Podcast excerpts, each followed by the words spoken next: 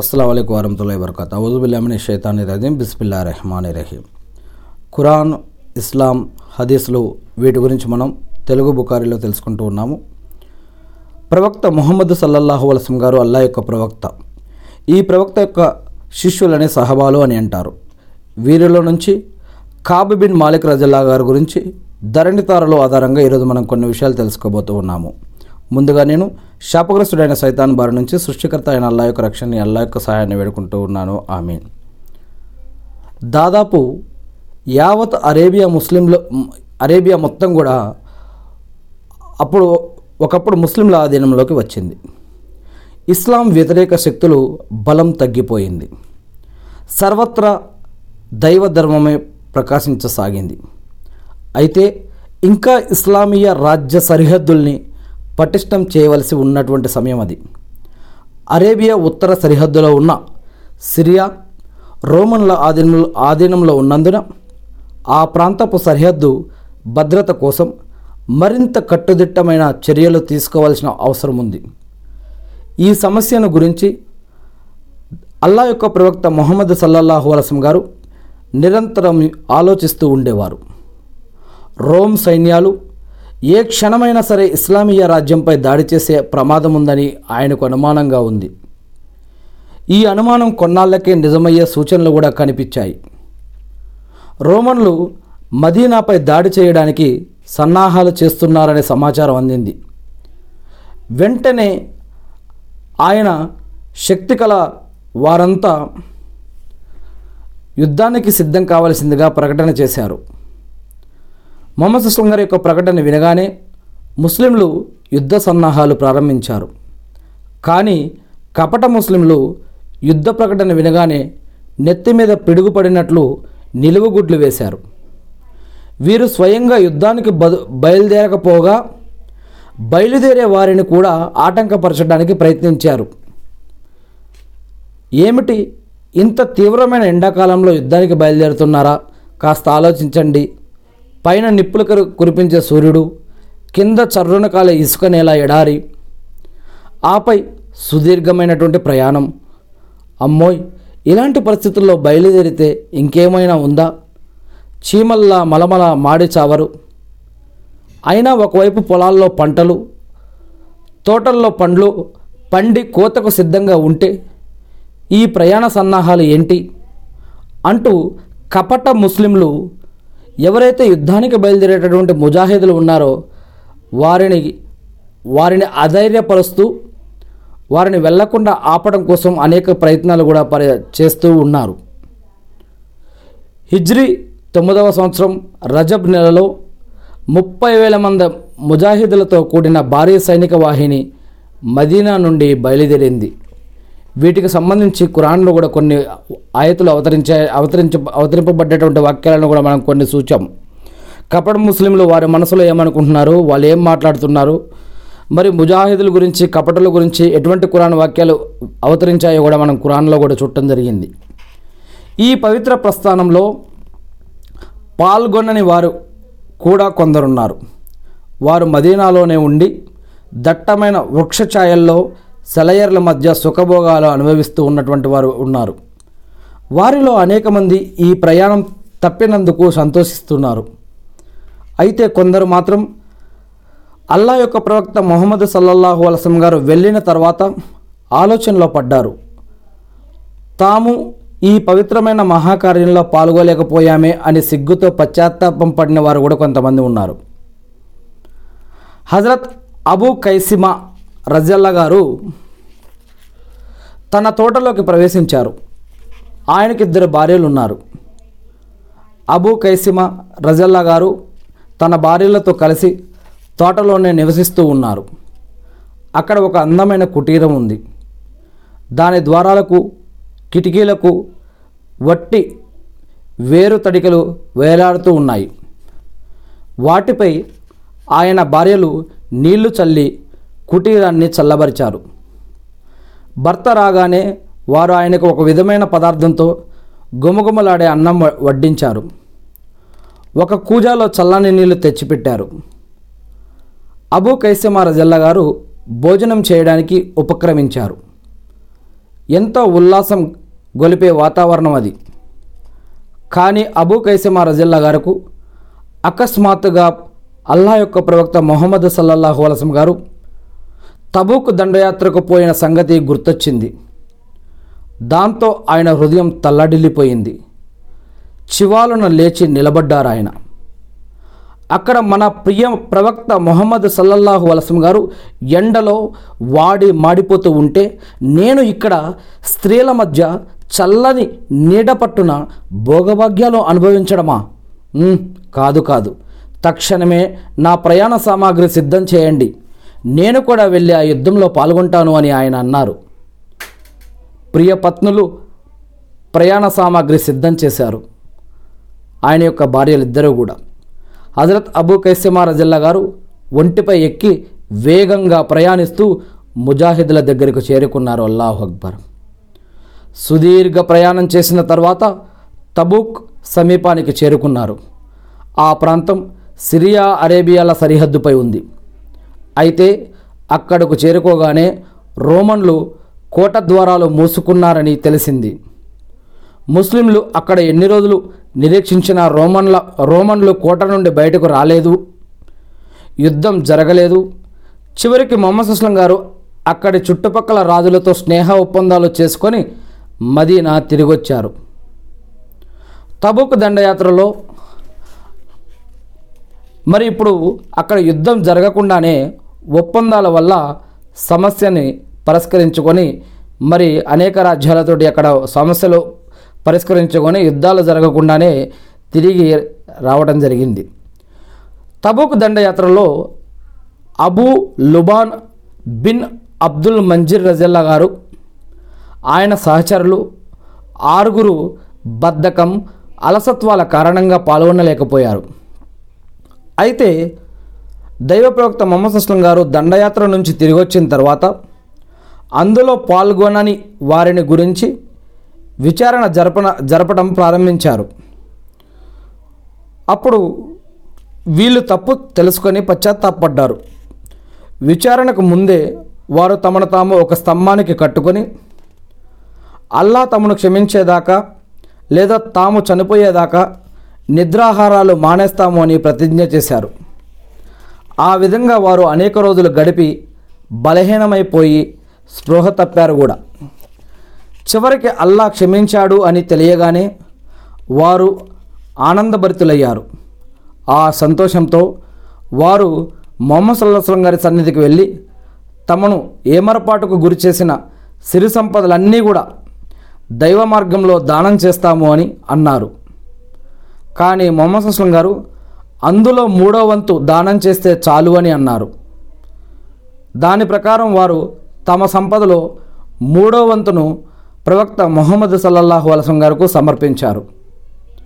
ఇలాంటి మరో ముగ్గురు ముస్లింలు కూడా ఉన్నారు. కాబ్ బిన్ మాలిక్ రజల్లా గారు మరాన్ బిన్ రబీ రజల్లా గారు హిలాల్ బిన్ ఉమయ్య రజల్లా గారు అనే ఈ ముగ్గురు కేవలం బద్ధకం వల్లనే ఈ దండయాత్రలో పాల్గొలేకపోయారు. మొహమ్మద్ అస్లం గారు వారందరినీ పిలిపించి దండయాత్రలో పాల్గొనకపోవడానికి కారణం అడిగారు. ముందుగా మొహమ్మద్ అస్లం గారి యొక్క సన్నిధికి కపటలు వచ్చారు. వారు రకరకాల కారణాలు చెప్పారు. మొహమ్మద్ అస్లం గారు వారి కారణాలు విని మౌనం వహించారు. అవి నిజమైన కారణాలా లేక కట్టుకదలా అని ప్రశ్నించలేదు వాళ్ళని.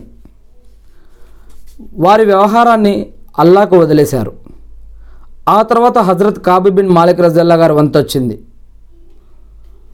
దైవ ప్రవక్త మొహమ్మద్ అస్లం గారు పిలుపు వినగానే ఆయన ఎంతో వినయ విధేయతలతో వచ్చి నిల్చున్నారు. కాబు నువ్వెందుకు పాల్గొలేదు దండయాత్రలో? ఏ విషయం నిన్ను నిరోధించింది? అని అడిగారు మొహమ్మద్ అస్లం గారు చిరునవ్వుతో.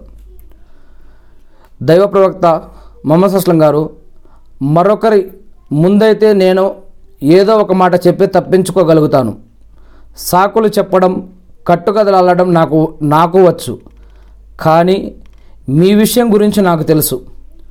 ఒకవేళ నేనిప్పుడు ఏదో ఒక సాకు చెప్పి మిమ్మల్ని మెప్పించగలిగినా తర్వాత అల్లా తప్పకుండా నా యొక్క గుట్టు కాస్త బయటపెట్టేస్తాడు. నేను చెప్పింది అబద్ధమో నిజమో అది అల్లా మీకు తెలియజేసేస్తాడు. అప్పుడు నేను ఎటు మీ ఆగ్రహానికి గురికాక తప్పదు. అల్లా యొక్క సాక్షిగా నాపై మీకు కోపం వచ్చినా సరే నేను నిజమే చెబుతాను. ఏదో ఓ రూపంలో అల్లా నన్ను క్షమిస్తాడన్న నమ్మకం కూడా నాకు ఉంది. అల్లా యొక్క ప్రవక్త మొహమ్మద్ అస్లం గారు దండయాత్రలో పాల్గొనకపోవడానికి నా దగ్గర ఎలాంటి కారణం లేదు. నేను అన్ని విధాల శక్తి వనరులు కలిగి ఉన్నాను అన్నారు. హజరత్ కాబ్రజిల్లా గారు సిగ్గుతో తలవంచుకుని ఇతను నిజాన్ని ఒప్పుకున్నాడు. సరే వెళ్ళు. నీ విషయంలో అల్లా ఏదైనా నిర్ణయం చేసే వరకు నువ్వు వేచి ఉండు అని అన్నారు మొహమ్మద్ సుస్లం గారు. నిజాన్ని ఒప్పుకోవడం జరిగింది. కాబరజల్ల గారు లేచి తన తెగవాళ్ళ మధ్యకు వెళ్ళి కూర్చున్నారు. కాబరజల్ల గారు ప్రవర్తన ఆయన తెగవాళ్ళలో కొందరికి నచ్చలేదు. అందరిలాగే నువ్వు ఏదో ఒక సాకు ఎందుకు చెప్పలేదు అని విమర్శించారు ఆయన్ని. వారి మాటలు విని ఆయన మండిపడ్డాడు. కాసేపటికి మరాన్ బిన్ రబీ రజల్లా గారు హిలాల్ బిన్ ఉమయ్య రజల్లా గారు కూడా మొహమ్మద్ సుస్లం గారి దగ్గరికి వచ్చి వాళ్ళు కూడా నిజం ఒప్పుకున్నారు. దాంతో కాబ్ రజల్లా గారి మనసు కాస్త కుదుటపడింది. ఆయన తన నిజాయితీపై స్థిరంగా ఉన్నారు. సమావేశం ముగిసింది. నిజాన్ని ఒప్పుకున్న ఈ ముగ్గురితో ఎవ్వరూ మాట్లాడకూడదు అని మొహమ్మద్ అస్లం గారు ముస్లింలందరినీ ఆదేశించారు. అప్పటి నుండి వారితో అందరూ మాట్లాడటం మానేశారు. చివరికి సలాంకు జవాబు కూడా ఇవ్వడం లేదు. ఆ విధంగా వారు ముగ్గురు ఒక విధమైన సంఘ బహిష్కారానికి గురయ్యారు. అల్లాహు అక్బర్. హిలాల్ మరాన్ రజల్లా గారు దిక్కు దిక్కుతోచని స్థితిలో పడి ఇంట్లోనే ఉండిపోయారు. కాబ రజల్లా గారు మాత్రం బయటికి వెళ్ళేవారు. బజార్లలో తిరిగేవారు. మసీదుకు వెళ్ళి వచ్చేవారు. కానీ ఎవరూ ఆయన్ని పలకరించేవారు కాదు. పాపం ఆయనకు ప్రపంచమే అంధకారమైనట్లు అనిపించింది. యావత్తు మదీనాలో అపరిచిత వ్యక్తిగా మారిపోయాడు. ప్రవక్త మొహమ్మద్ సల్లల్లాహు అలస్లం గారి యొక్క ఆజ్ఞ అటువంటిది. అప్పట్లో ఆ యొక్క ఆజ్ఞను అలా పాటించేవారు. మసీదులో అందరూ పరస్పరం సలాం చేసుకుంటూ యోగక్షేమాలు తెలుపుకుంటూ సంతోషంగా ఉంటే హజరత్ కాబుర జిల్లా గారు ఏకాకిగా విచారవదనంతో ఉండవలసి వచ్చేది. నమాజులో నిమగ్నులై ఉన్నప్పుడు మాత్రం ఆయన్ని మొహమ్మద్ అస్లం గారు వరగా చూస్తూ ఉండేవారు. ఆయన నమాజ్ చదవడం పూర్తి కాగానే మొహమ్మద్ అస్లం గారు తన దృ తన దృష్టిని మరోవైపు తిప్పుకునేవారు. దాంతో కాబ్రజిల్లా గారు మరింత బాధపడిపోయేవారు. ఒకరోజు ఆయన తన చిన్ననాటి స్నేహితుడు అబూ కతాతా రజిల్లా గారి ఇంటికి వెళ్ళారు. ఆ ఇల్లు తోట మధ్య ఉంది. తోట చుట్టూ ప్రహరీ గోడ ఉంది.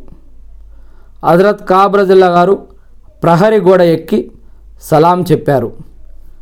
కానీ అబూ కతాదా రజల్లా గారు ఆయన వైపు చూసి చూసి కూడా సలాంకు జవాబు ఇవ్వ జవాబు ఇవ్వటం ఇవ్వకుండా మౌనంగా ఉండిపోయారు. అప్పుడు హజరత్ కాబరజల్లా గారు అల్లా సాక్షిగా చేస్తూ అబూ కతాదా నాకు అల్లా పట్ల మొహమ్మద్ సల్లల్లాహు అలసం గారి పట్ల ప్రేమాభిమానాలు లేవా అని అడిగారు. దానికి అతను సమాధానం ఇవ్వలేదు. కాబ్ అలా మూడు అలా రెండు సార్లు అడిగాడు. మూడోసారి అడిగిన అడిగిన తర్వాత ఆ సంగతి అల్లాకి ప్రవక్త మొహమ్మద్ సల్లాహం గారికి మాత్రమే తెలుసు అని ముక్తసరిగా జవాబిచ్చాడు. ఈ మాట విని హజరత్ కాబ్రజిల్లా గారికి దుఃఖం పొర్లుకొచ్చింది. భారమైన అడుగులతో ఆయన అక్కడి నుంచి తిరిగి వెళ్ళిపోయారు. ఆ రోజుల్లోనే హజరత్ కాబ్రజల్లా గారు బజారును నడిచిపోతూ ఉంటే సిరియా నుండి ఒక అతను వచ్చి గస్తాన్ రాజు రాసిన ఒక లేఖను ఆయనకు అందించాడు. అందులో ఆ రాజు హజరత్ కాబుని ఆయన గురించి రాస్తూ ఏమని రాశాడు అంటే మీ మనిషి మీ మీద దుర్భర దౌర్జన్యం చేస్తున్నట్లు విన్నాము. మీరు ఆ అవమానం సహించేటంత అదములు కారు. పైగా మీరు అప్రయోజకునిగా భావించి వదిలేయాల్సిన వ్యక్తి కూడా కాదు. కనుక మీరు మా దగ్గరికి వచ్చేయండి. మేము మిమ్మల్ని గౌరవిస్తామని ఆ లేఖలో ఆ యొక్క రాజు రాసినటువంటి లేఖ గస్తాన్ రాజు రాసినటువంటి లేఖ ఈ యొక్క కాబరజుల్లా గారికి అందింది. ఆ లేఖ చూడగానే కాబరజుల్లా గారి ముఖం కందగడ్డలా మారిపోయింది. ఆయన దాన్ని చదివి మరో విపత్తు వచ్చి పడింది అనుకుంటూ అప్పటికప్పుడు దాన్ని పొయ్యిలోకి విసిరి కాల్చివేశారు. ఆ విధంగా నలభై రోజులు గడిచ గడిచిపోయాయి. నలభై ఒకటో రోజున ప్రవక్త మొహమ్మద్ అస్లం గారి తరపున ఒక అతను వచ్చి ఇక నుండి మీరు మీ శ్రీమతికి కూడా దూరంగా ఉండాలి అని ప్రవక్త మొహమ్మద్ అస్లం గారు ఆజ్ఞాపించారు అని చెప్పారు. అల్లాహు అక్బర్. అంటే విడాకులు ఇవ్వాలనా? అని అడిగారు హజరత్ కాబరజల్లా గారు. కాదు విడాకులు ఇవ్వాల్సిన అవసరం లేదు కానీ ఆమెకు దూరంగా ఉండాలి అన్నాడు ఆ వచ్చినటువంటి వ్యక్తి. ఆ రోజు నుండి కాబరజల్లా గారు మరార్ రజల్లా గారు హిలాల్ రజల్లా గారు ముగ్గురు తమ తమ భార్యలకు దూరంగా ఉండవలసి వచ్చింది. కాబరజల్లా గారు తన అర్ధాంగిని పుట్టింటికి పంపి ఒంటరి జీవితం గడపడం ప్రారంభించారు. ఆ విధంగా తొమ్మిది రోజులు తొమ్మిది రోజులు గడిచిపోయాయి. పదో రోజున ఫజర్ నమాజ్ తర్వాత ఆయన తన ఇంటి కప్పుపై విచారవదనంతో కూర్చుని ఉన్నారు. జరిగిన విషయాన్ని తలుచుకుని పశ్చాత్తాపంతో కుమిలిపోతూ ఉన్నారు. ఆ సమయంలో కాబ్ నీకు శుభం కలుగుగాక అనే మాటలు వినిపించాయి. అంటే హజరత్ కాబ్ రజల్లా గారు అప్రయత్నంగా సాష్టాంగపడ్డారు. తన పాప క్షమాపణకు సంబంధించిన ఆజ్ఞ వెలువడిందని ఆయన గ్రహించారు. ఆ తర్వాత వెంటనే అనేక మంది మిత్రులు బంధువులు తండోపతండాలుగా వచ్చి కాబర జిల్లా గారిని అభినందించడం ప్రారంభించారు. ఖురాన్ ఖురాన్లో ఒక వాక్యం ఈ యొక్క సహాబా తరపున అవతరింపబడింది ఈ యొక్క సహాబా కోసమని అందరూ కూడా మిత్రులు బంధువులు అందరూ తండోపతండాలుగా వచ్చి కాబర జిల్లా గారిని అభినందించడం ప్రారంభించారు. తర్వాత కాబర జిల్లా గారు లేచి నేరుగా మస్జిద్కు వెళ్ళారు. అక్కడ ప్రవక్త మొహమ్మద్ సుస్లం గారి యొక్క ముఖం ఆనంద కిరణాలు విరజమ్ముతో ఉంది. కాబు శుభం శుభం నీ జీవితంలో ఈరోజు సుదినం అన్నారు మొహమ్మద్ సుస్లం గారు ఆయన్ని చూడగానే అభినందిస్తూ. దైవ ప్రవక్త మొహమ్మద్ సుస్లం గారు ఈ క్షమాపణ మీ తరపు నుండి మీ తరపు నుండా లేక అల్లా తరపు నుండా అని అడిగారు హజరత్ కాబరజల్లా గారు. అల్లా తరపు నుండే అంటూ మొహమ్మద్ అస్లం గారు అప్పుడే అవతరించిన ఖురాన్ వాక్యం పఠించారు. అల్లాహు అక్బర్. ఇక వ్యవహారం వాయిదా వేయబడిన ఆ ముగ్గురిని కూడా దేవుడు కరుణించాడు. భూమి ఎంతో విశాలంగా ఉన్నప్పటికీ అది వారికి చాలా ఇరుకైపోయింది అనే ఖురాన్ వాక్యం ఖురాన్లో తొమ్మిదో అధ్యాయంలోని నూట పద్దెనిమిదో వాక్యం. భూమి ఎంతో విశాలమైంది అయినా సరే వీళ్ళకి అది చి అది ఇరుకైపోయింది. చివరికి వారి ప్రాణాలే వారికి భారమైపోయాయి. దేవుని పట్టు నుండి తప్పించుకోవడానికి స్వయంగా ఆయన కరుణా కరుణాశ్రయం తప్ప మరెలాంటి ఆశ్రయం లేదని వారు తెలుసుకున్నారు. అప్పుడు అల్లా దయతో వారి వైపు మరలాడు. అల్లా దయతో వారి వైపున మరలాడు. వారు తన వైపు మరలి వచ్చేందుకు నిస్సందేహంగా ఎటువంటి సందేహం లేకుండా. అల్లా గొప్ప క్షమాశీలి అమిత దయామయుడు అల్లాహు అక్బర్. అప్పుడు హజరత్ కాబరజల్లా గారు అల్లాకి కృతజ్ఞతగా తన వాటాకు వచ్చిన ఖైబర్ భూమి ఉంచుకొని మిగిలిన ఆస్తినంతా కూడా అల్లా మార్గంలో దానం చేసేశారు. అల్లాహ్ అక్బర్ అల్హమ్దుల్లా సుబార్ అల్లా అల్లాహ్ అక్బర్. అషద్ అలా ఇలాహు ఇల్లల్లాహు వా అషదు అన్న ముహమ్మద్ అబ్దుహు వా రసూలుహు అల్లాహు అక్బర్. అల్హమ్దుల్లా అల్లాహు అక్బర్. ఇక్కడ మనం గమనించినట్లయితే ఎన్నో ప్రశ్నలు ఎన్నో సమాధానాలు ఉన్నాయి ఇక్కడ. అల్లా యొక్క వాక్కుని ప్రవక్త మొహమ్మద్ సస్లం గారి యొక్క వాక్కుని వారి యొక్క ఆజ్ఞలని వారి యొక్క పద్ధతులని ఖురాన్ వాక్యాలని మొహమ్మద్ సస్లం గారి యొక్క వా ఆజ్ఞలని సున్నతని వినటం అర్థం చేసుకోవడం గుర్తుపెట్టుకోవడం పాటించడం వాటికి అనుగుణంగా జీవించడం వాటిని తిరస్కరిస్తే ఎలా ఉంటుంది వాటిని అంగీకరిస్తే ఎలా ఉంటుంది దాని ప్రకారం జీవిస్తే ఎలా ఉంటుంది ఇలాంటి అనేక విషయాలు ఈ యొక్క గాథలో దాగి ఉన్నాయి. అర్థం చేసుకునే వారికి ఆలోచించే వారికి దీంట్లో ఎన్నో గుణపాఠాలు కూడా ఉన్నాయి. మొహమ్మద్ అస్లం గారు ముందుగా పిలిచినప్పుడు మరి ఎవరైతే వచ్చారు తర్వాత కొంతమంది రాలేదు దాని తర్వాత కొంతమంది అనేక అనేక రకాల సాకులు చెప్పారు. కొంతమంది నిజాలు ఒప్పుకున్నారు. నిజాలు ఒప్పుకున్న వారికే ఇటువంటి పరీక్ష ఇస్తే మరి సాకులు చెప్పిన వారికి పరిస్థితి తర్వాత ఏముంటుంది? అల్లా వద్ద. అల్లాహ్ అక్బర్. ఏది ఏమైతేనేమి వీరి యొక్క సహబాలు ఏ విధంగా ప్రవక్త మొహమ్మద్ సల్లల్లా వసలం గారి ద్వారా వచ్చిన వహీని ఏదైతే అల్లా యొక్క కురాన్ని వాళ్ళు పాటించేవారో ఇక్కడ మనం ఆ అల్లాహకి ఆ అల్లాహ్ పట్ల ఎంత భయంతో భక్తితోటి గౌరవంతో మర్యాదతోటి నమ్మకంతో వాళ్ళు జీవించేవారో ఎలా నమ్మేవారో ఈ యొక్క గాథలో మనకి అర్థమవుతూ ఉంది. నేను సృష్టికర్త అయిన అల్లాని ప్రార్థిస్తూ ఉన్నాను. అల్లా మీరు ఇబ్రాహీం అలసం గారిపై ఆయన కుటుంబ సభ్యులపై ఆయన ఉమ్మతిపై శాంతి సౌక్యాలు కురిపించిన విధంగా అల్లా ప్రవక్త మొహమ్మద్ సల్లల్లా అలసం గారిపై ఆయన కుటుంబ సభ్యులపై ఆయన ఉమ్మతిపై శాంతి సౌక్యాలు కురిపించి మకామే మొహమ్మద్కు ప్రవక్త గారిని చేసి అంతిమ దినం రోజు వసలతా స్థానాన్ని ప్రవక్త మొహమ్మద్ అస్లం గారికి ప్రసాదించండి వల్ల. మీన్ అల్లాహు అక్బర్ అల్హమ్దుల్లా సుబాన్ అల్లా అల్లాహు అక్బర్. అల్లా ప్రవక్త మొహమ్మద్ సల్లల్లాహు అలసం గారి యొక్క శిష్యులు సహబాలు ఎవరైతే ఉన్నారో వారు వారు చేసినటువంటి త్యాగాలను నమాజులను సదకా ఖైరాతులను జకాతులను హజుమ్రాలను త్యాగాలను కుర్బానీలను వారు చేసిన శ్రమలను వారు చేసిన దావతులను అన్నిటిని కూడా స్వీకరించి వారికి వారి కుటుంబ సభ్యులకి ఇహలోకంలో సమాధి జీవితంలో పరలోకంలో అన్ని విధాలుగా మీ యొక్క సహాయాన్ని అందించడం. వల్ల ఐ మీన్ అల్లా మీరు ప్రవక్త మొహమ్మద్ సల్లాహు అల్సం గారి ద్వారా ఏదైతే ఖురాన్ మరియు హదీసులను మాకు అందించారో వాటిని మేము కూడా తెలుసుకొని నేర్చుకొని అర్థం చేసుకొని గుర్తుపెట్టుకొని వాటి ప్రకారం మేము జీవిస్తూ మిమ్మల్ని ఆరాధిస్తూ తెలియని ఇతర మా సోదరి సహోదరులు కూడా తెలిపే భాగ్యాన్ని మాకు ప్రసాదించండి వల్ల అల్లా మీరు మాపై ఉంచిన నిర్వర్తించడానికి కావాల్సిన ఉపాధిని బరకత్ని రక్షణని సహాయాన్ని మాకు అందించండి వల్ల అల్లా ముఖ్యంగా వల్ల మేము ప్రతిరోజు కూడా ఐదు నమాజులు చేసే భాగ్యాన్ని మాకు ప్రసాదించండి వల్ల ఆమీన్ అల్లాహు అక్బర్ అల్హమ్దుల్లా సుబహాన్ అల్లా అల్లాహు అక్బర్ అషద్ అషదుల్లా ఇలాహ అల్లాహు అక్బర్